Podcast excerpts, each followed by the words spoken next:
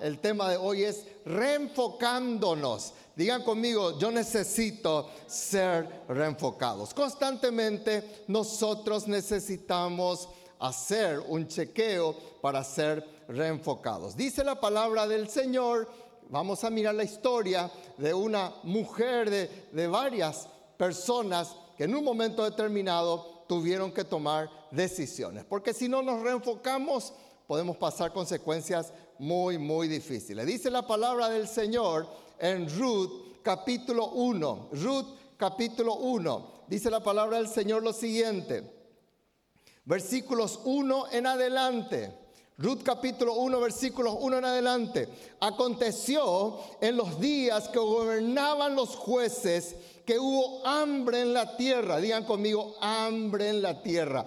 Y un varón de Belén de Judá fue a morar en los campos de Moab él y su mujer y dos hijos suyos. El nombre de aquel varón era Elimelech y el de su mujer Noemí y los nombres de sus hijos eran Malón y Kelión. Nunca le llamen hacia sus hijos, amén. ¿Cómo se llamaban? Hola Malón, ¿verdad? Bueno, hasta ahí, ¿verdad? Pero era Malón y Kelión. Efrateos de Belén de Judá. Llegaron pues a los campos de Moab y se quedaron allí. Y murió Elimelech, marido Noemí, y quedó ella con sus dos hijos, los cuales tomaron para sí mujeres moabitas. El nombre de una era Orfa y el nombre de la otra Ruth, y habitaron allí unos diez años. Y murieron también los dos, Malón y Kelión, quedando así la mujer desamparada de sus dos hijos y de su marido. Entonces se levantó con sus nueras y regresó de los campos de Moab, porque oyó en el campo de Moab que Jehová había visitado a su pueblo para darles pan. Salió pues del lugar donde había estado y con ella sus dos nueras y comenzaron a caminar para volverse a la tierra de Judá. Y Noemí dijo a sus dos nueras, andad, volveos cada una a la casa de su madre.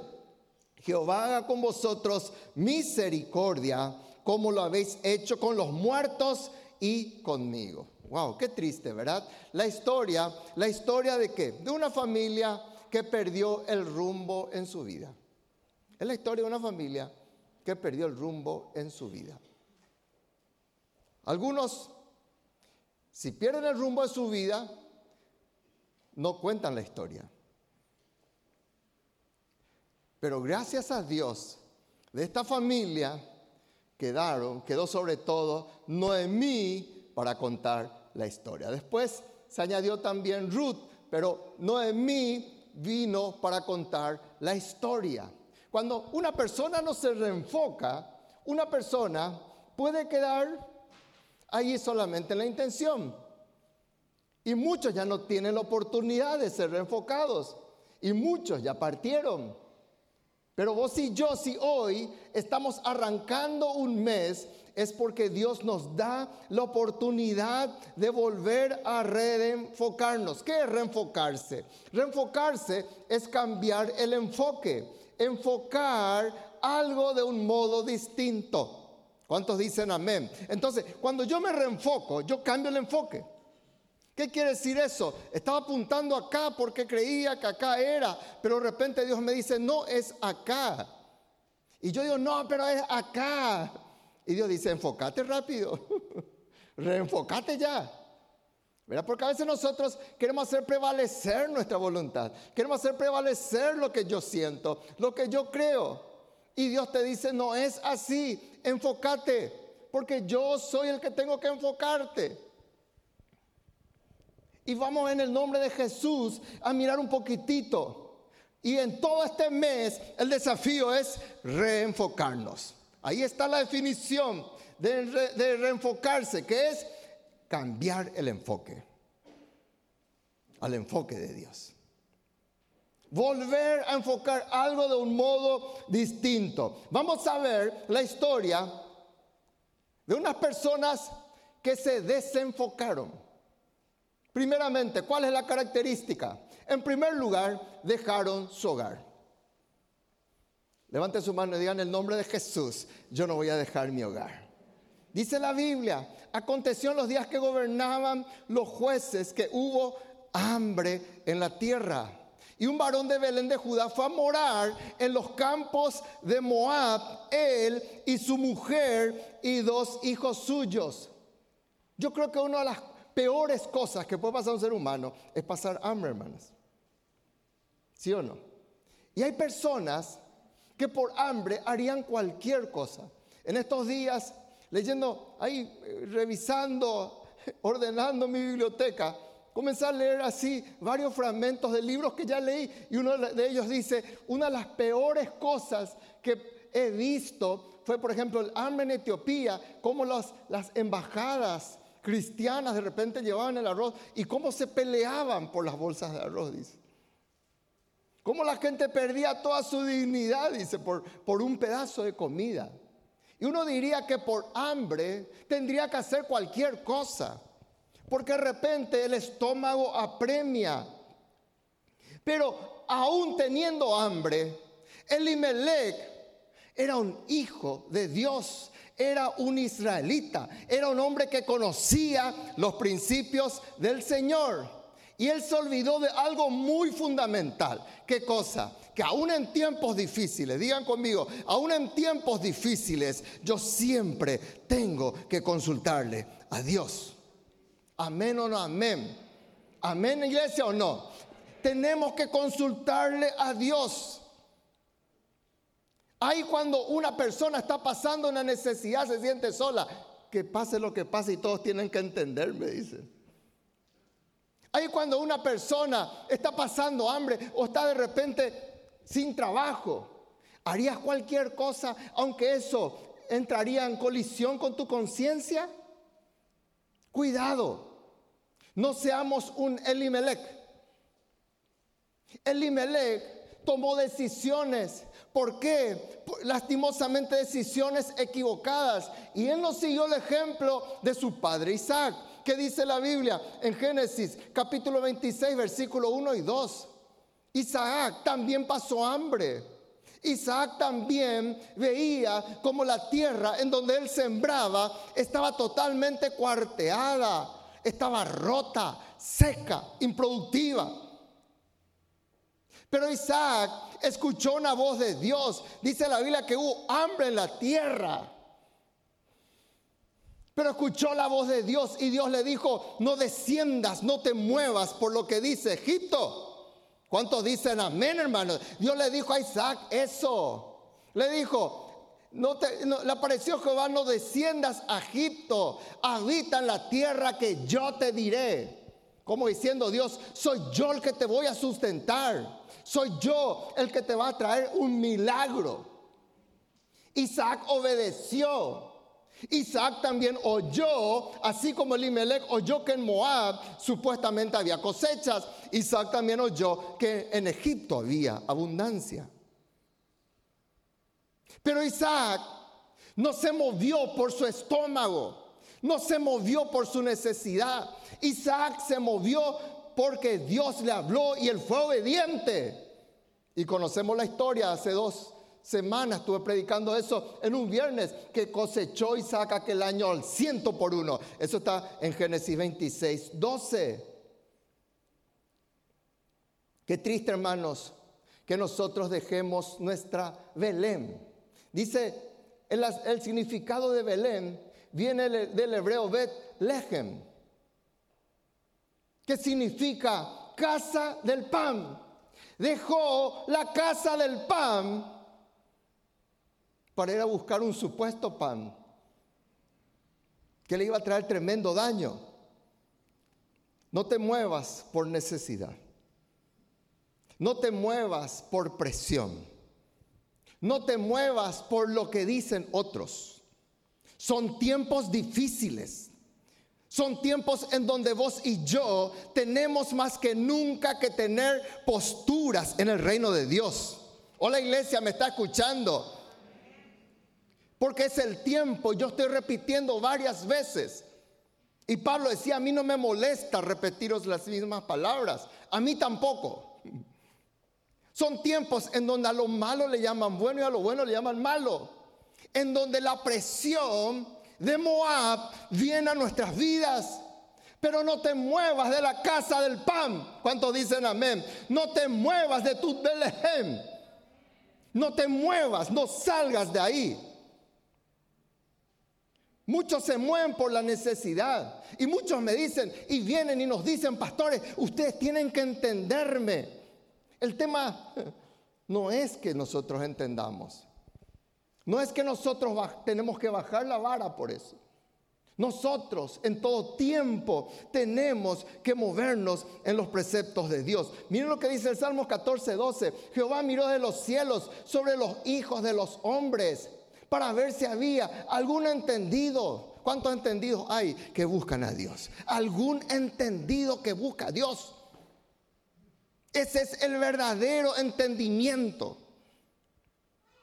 Elimelech no hizo eso. En ningún momento vemos que él haya orado para decir, Señor, esta es tu voluntad. No, Lamentaciones 3:25 dice, bueno es Jehová los que en él esperan. Hay personas que ya no saben esperar, no pueden esperar, están ahí tarde.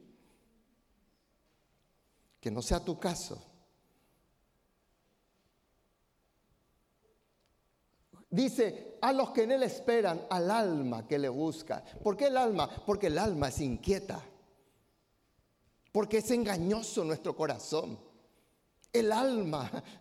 Por eso dice en Hebreos 6 que hay que ponerle ancla al alma, que no se vaya y que tú vuelva otra vez, tú vuelva otra vez.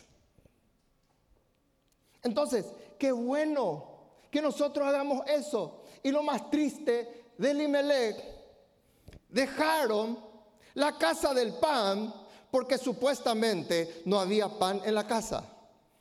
¿Me van siguiendo? Dejaron la casa del pan porque ellos creyeron que no había pan en la casa. Y el pan no era cualquier cosa. El pan en la Biblia es algo esencial.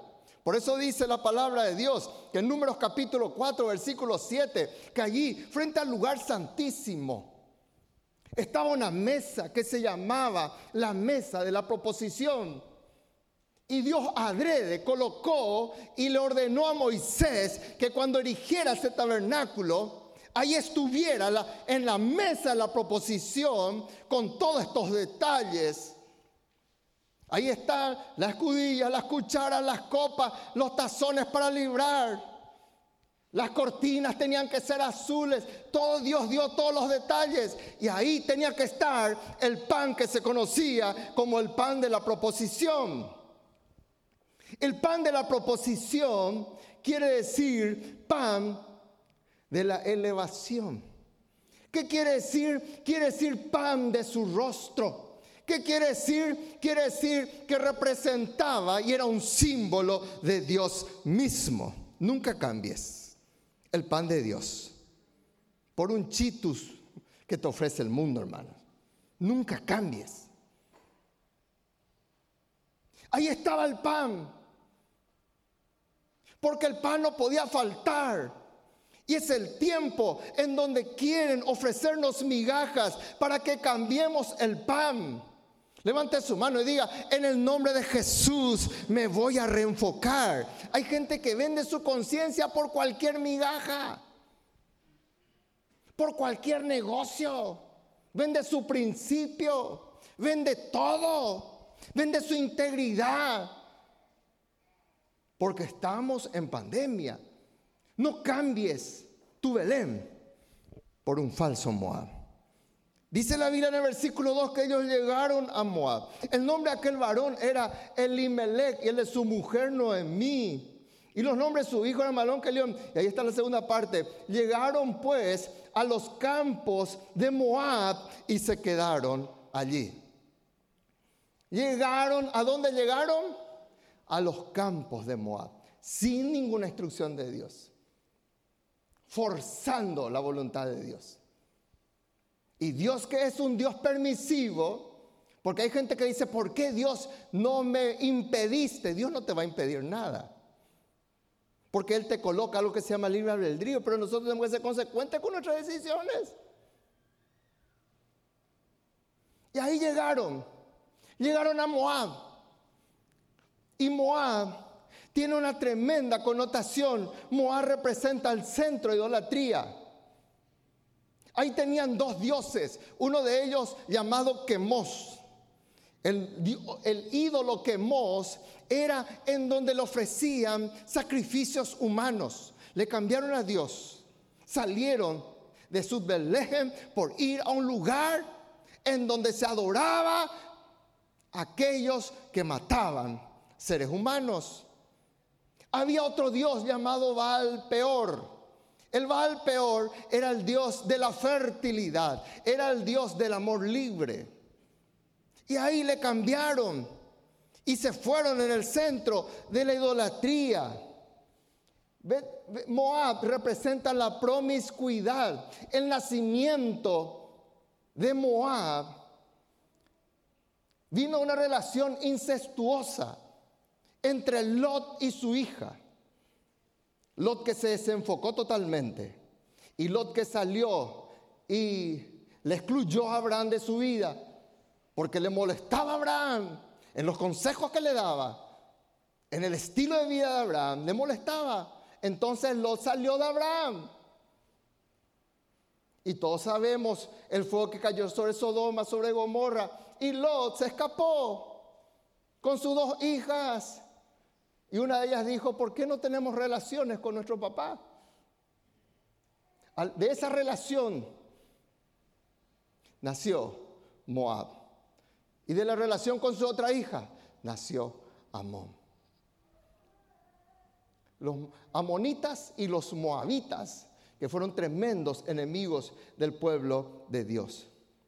Hoy, ellos comenzaron a vivir, a procrearse. Se fueron cerca al mar muerto Solo un poquito de historia. Hoy ocupan lo que sería la actual Jordania. Ahí es, están los moabitas. ¿Cómo cambiar nuestra casa al pan por una promiscuidad, hermanas? Tercero, Moab representa el soborno ministerial. Cuando de repente el rey quiso maldecirle a Israel, le sobornó a un pastor, le sobornó a un profeta llamado Balaam. Y le dijo, yo te pago para que vos hagas todo lo que yo te pida. Sin problema, le dice él. ¿Qué quieres que haga? Maldecirle a Israel. Wow. Eso está en números, ahí tiene el pasaje. Y Dios le dice, a Balaam que sobre su pueblo no vale ningún encantamiento. ¿Cuántos dicen amén? Eso está en número 23, 23, fácil de recordar. Sobre el pueblo de Dios no vale esa maldición. Por más que Balaam quisiera maldecirle, sobre el pueblo de Dios no vale ninguna maldición. Amén. Querían tener su propio pastor pagado como quisieran. Hoy esto está en moda también. Y Balaam pasó como el ejemplo del único profeta reprendido por un burro. Conocen la historia. ¿Qué representa Moab? Representa un lugar que aún de lo vil surge lo precioso. De ahí surgió la figura más prominente. ¿Cuál fue? La figura más prominente de, Moab, Ruth, la moabita, así era conocida. Pero de ahí surgió la que sería después la abuela del rey David. Moab representa un lugar cruel, un lugar de muerte. Dice la palabra nuestro Dios que Moab le sacó a Noemí su esposo, le sacó a Noemí sus dos hijos. Moab te va a sacar tu esposo, Moab te va a sacar tu esposa. Si vos convivís con Moab, Moab te puede hacer perder la familia, te puede hacer perder todo.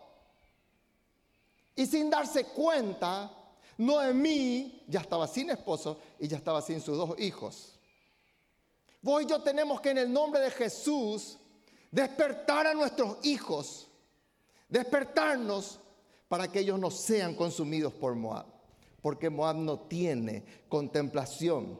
Moab le robó todo lo lindo que había Noemí. Noemí quería ser placentera. Y Moab le robó todo eso. Le robó la, la vitalidad, le robó su familia, le robó sus sueños, le robó su esperanza, le robó hasta su fe, ya no tenía fe. Nada. Ella solamente contemplaba un funesto futuro, porque el diablo no va a parar, dice en Juan 10:10, 10, que él vino para hurtar, matar y destruir. Y nosotros fuimos llamados para salir de Moab. ¿Cuántos quieren reenfocarse en el nombre de Jesús? El punto uno y dos no puede ser la historia de nuestra vida. Y si fuera así, tenemos que salir de ahí. Dice en el versículo 6 que ella oyó una noticia. Vamos por favor, oyó una noticia. Versículo 6. Entonces se levantó con sus nueras y regresó de los campos de Moab. Levante su mano y diga, yo voy a salir de mi Moab. Yo voy a salir de ese lugar. Y de repente Ruth se acordó. Perdón, Noemí se acordó. De repente se despertó. Y ella oyó una noticia. ¿Qué hacemos con las prédicas? ¿Qué hacemos con los consejos? ¿Qué hacemos con lo que oímos, hermanos? Ella oyó una noticia, oyó estando en el campo de Moab. ¿Cuánto le dan gloria a Dios que Dios nos siga hablando aún en Moab, hermanos? Qué paciencia de Dios. Oyó una noticia, ya no estando en Belén, en el campo de Moab. Oyó una noticia que Jehová, digan conmigo, Jehová vuelve a visitarme. Aleluya. Levante su mano si verdaderamente cree. Diga, Jehová vuelve a visitarme para darme pan. Dele un aplauso fuerte a Dios y diga, que así sea. Jehová vuelve a visitarme para darme su pan. Se fue detrás de Moab. Se fue. No es mí. No se plantó como mujer sabia Enojado un gato por ahí. Un moabita. Oyó una noticia. Porque las buenas y las malas noticias, cuando tienen que correr, corren, hermanas. Una mala noticia, se dispersa. Radioso, oh, sí, me llamarle como quiera. Pero se dispersa por todos lados. Las buenas noticias también. Vuela a través. Esa noticia voló a través de la aldea. Esa noticia recorrió recorrió las comarcas. Esa noticia pasó el Mar Muerto. Esa noticia pasó el río Jordán. Esa noticia pasó el pueblo, pasó la ciudad y llegó hasta oídos de Noemí. el oído que llegó, la noticia que llegó es, hay pan en la casa del pan. ¿Cuántos dicen amén? Hay pan en la casa del pan. Y gloria a Dios, ahí es donde ella se reenfoca nuevamente. Digan conmigo, necesito reenfocarme nuevamente. Hola iglesia, ¿qué, tengo, qué necesito? Reenfocarme nuevamente. ¿Qué es lo que dice la Biblia? En Romanos capítulo 12 dice la palabra de Dios que tiene que haber una transformación en nuestro entendimiento. Eso es reenfocarse. Dice la Biblia que yo no, no es que el siglo tiene que conformarme a mí. No es que la presión tiene que conformarme a mí. No es que el esquema del mundo, que yo, ah, tienen que entenderme, este es el esquema del mundo, yo tengo que vivir este esquema del mundo. No. La Biblia dice, no te conformes a este siglo.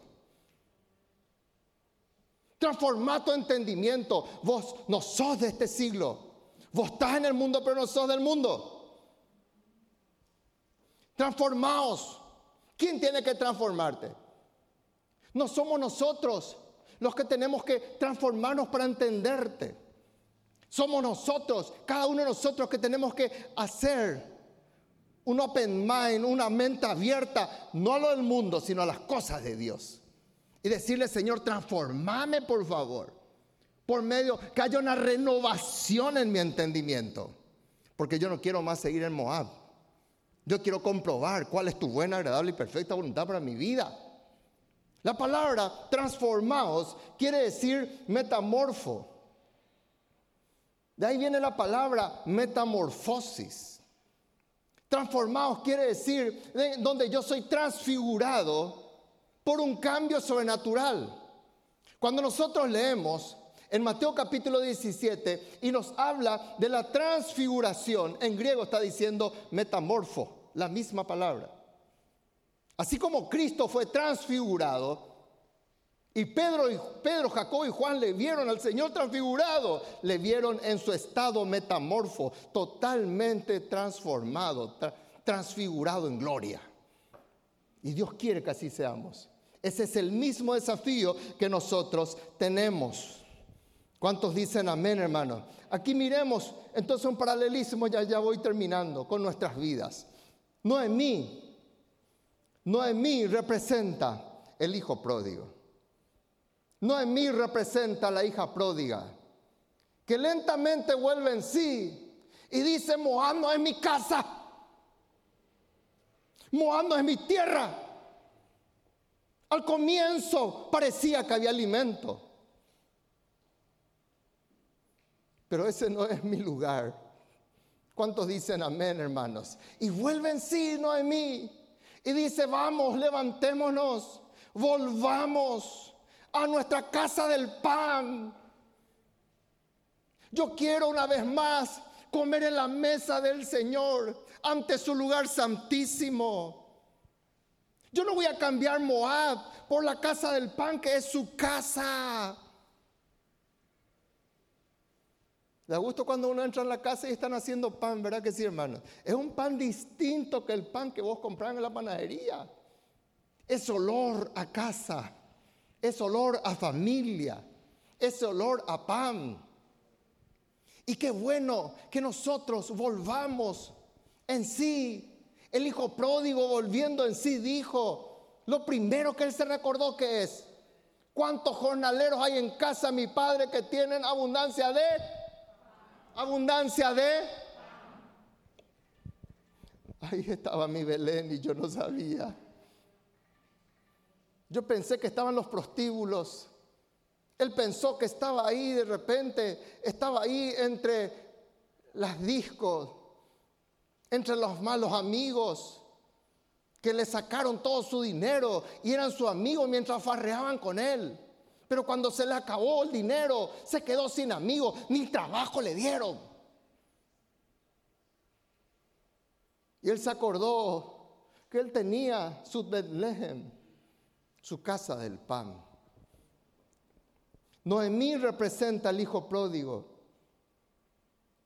Es la pródiga que dejó la casa, pero que vuelve a la mesa en donde verdaderamente estaba el pan del Señor. Es la que se levanta arrepentida en medio de su dolor en medio de su aflicción, ella dice, soy mar ahora, soy amargada ahora, pero vuelvo a mi casa de pan, vuelvo a mi casa de pan, porque necesito reenfocarme. ¿Cuántos dicen amén, hermanas? Y no hace, no hace culto a su dolor, no hace culto a su amargura. ¿Qué hace? Camina aún por encima de su dolor porque debe volver a su casa del pan. Eso es volver en sí. Así también los que se alejaron de la casa del Señor volverán los pródigos en el nombre de Jesús. ¿Cuántos hablan amén en el nombre de Jesús? Para eso necesitan que cada uno de nosotros le hablemos y le hagamos oler el olor del verdadero pan, del pan del Señor. Segundo, Ruth representan los no salvos. Ruth era moabita. Ruth era politeísta también. Pero de repente se pegó a la pródiga. se pegó a Noemí.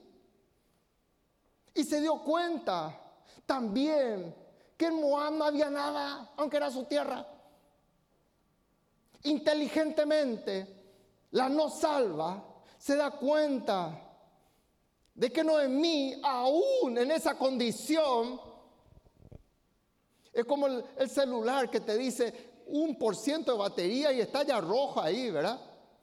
Que aún con su un por ciento de batería espiritual que tenía, ella se dio cuenta que lo que Noemí tenía valía más que el supuesto 100% de batería en Moab.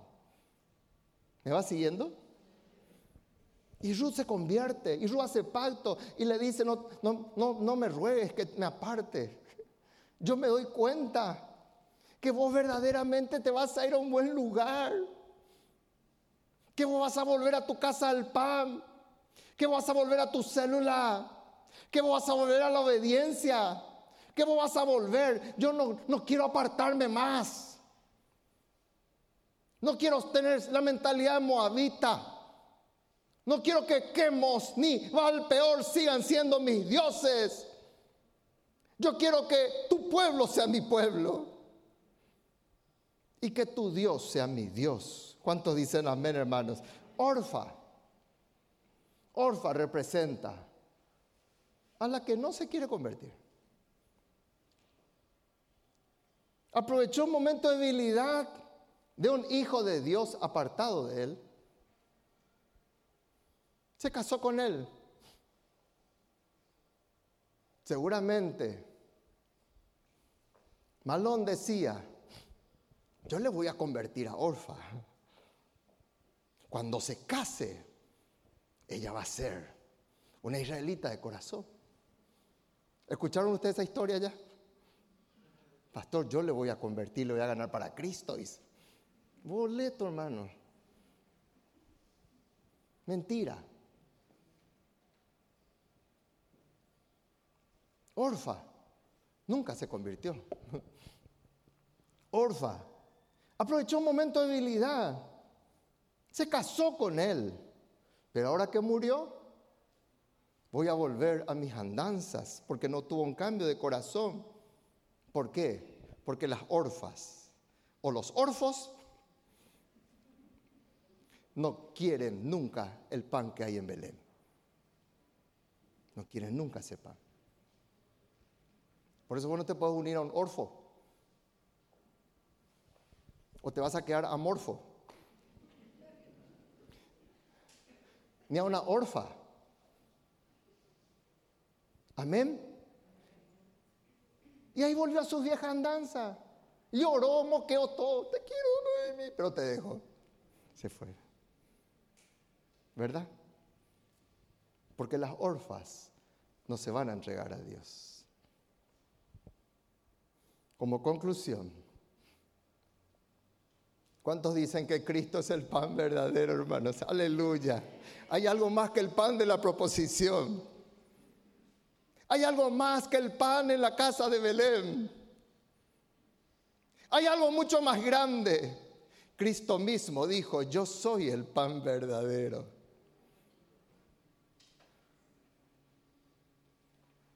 ¿Cómo cambiar ese pan?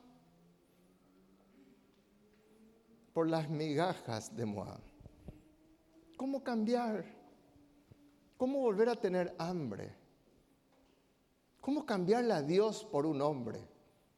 ¿Cómo cambiarle a Dios por una mujer? ¿Cómo cambiarle a Dios por un hijo? Es fuerte lo que digo. ¿Cómo cambiarle a Dios por mis nietos? ¿Cómo cambiar a Dios por un trabajo? ¿O porque toca en mi conciencia? Jesús, vos sos el pan verdadero. Yo no cambio este pan por nada. Porque cuando yo entro en tu casa, se huele ese aroma de tu pan. Yo no cambio este pan por nada. Hoy el Señor te invita a su mesa.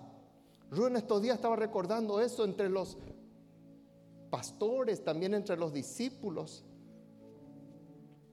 Que el Señor te invita a su cena y Él te dice, vengan, participen, coman de mi mesa, coman de mi pan. Y los orfos y las orfas le dicen, no tengo tiempo, acabo de casarme, Compré ganado, tengo que ver mi ganado. Compré una hacienda, tengo que ver mis negocios. Siempre una excusa. Y el pan está preparado. La mesa está lista. Y va a llegar el momento que el Señor baja la hacha y dice, bueno, despreciaste, fuera. Hoy 1 de agosto el Señor nos da la oportunidad para decir, Señor, yo renuncio a mi Moab, ya no va a ser mío, a partir de ahora va a ser mi Belén para la gloria de Dios. A partir de ahora vuelvo, yo acepto tu invitación de sentarme en tu mesa. Y yo quiero proclamar esto último como conclusión. Hay una realeza escondida en tus generaciones si sos obediente. Ruth, la moabita, ¿saben qué? Ella también era descendiente de Israel. Por el lado de Lot, quiera o no, Ruth también tenía sangre de israelita. ¿Me van siguiendo? Pero Ruth activó. Ruth obedeció. Y activó y en sus generaciones, la que todos decían, pobrecita, es viuda, murió su esposo. Está al lado de una mujer, de una líder, más sohue que ella.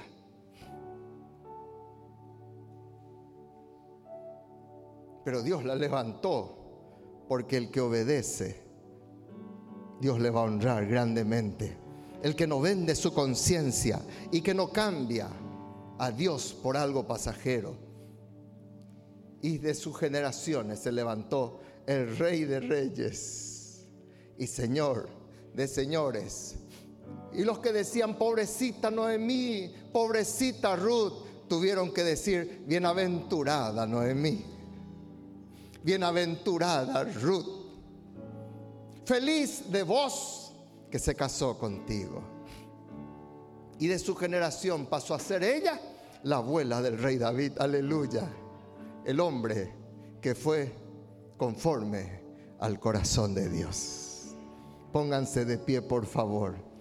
Alce sus manos en esta mañana. ¿Cuántos van a reenfocarse en el nombre de Jesús? Vienen tiempos peligrosos cada vez la vara del mundo va a estar más fuerte para que cambies tus principios. La maldad florecerá cada vez más. La maldad se extenderá. El amor de muchos se enfriará. Pero reenfócate en el nombre de Jesús. Reenfócate y dile al Señor, Señor, yo no voy a salir de mi Belén, yo no voy a salir de mi casa de pan, yo no voy a salir de esta bendición.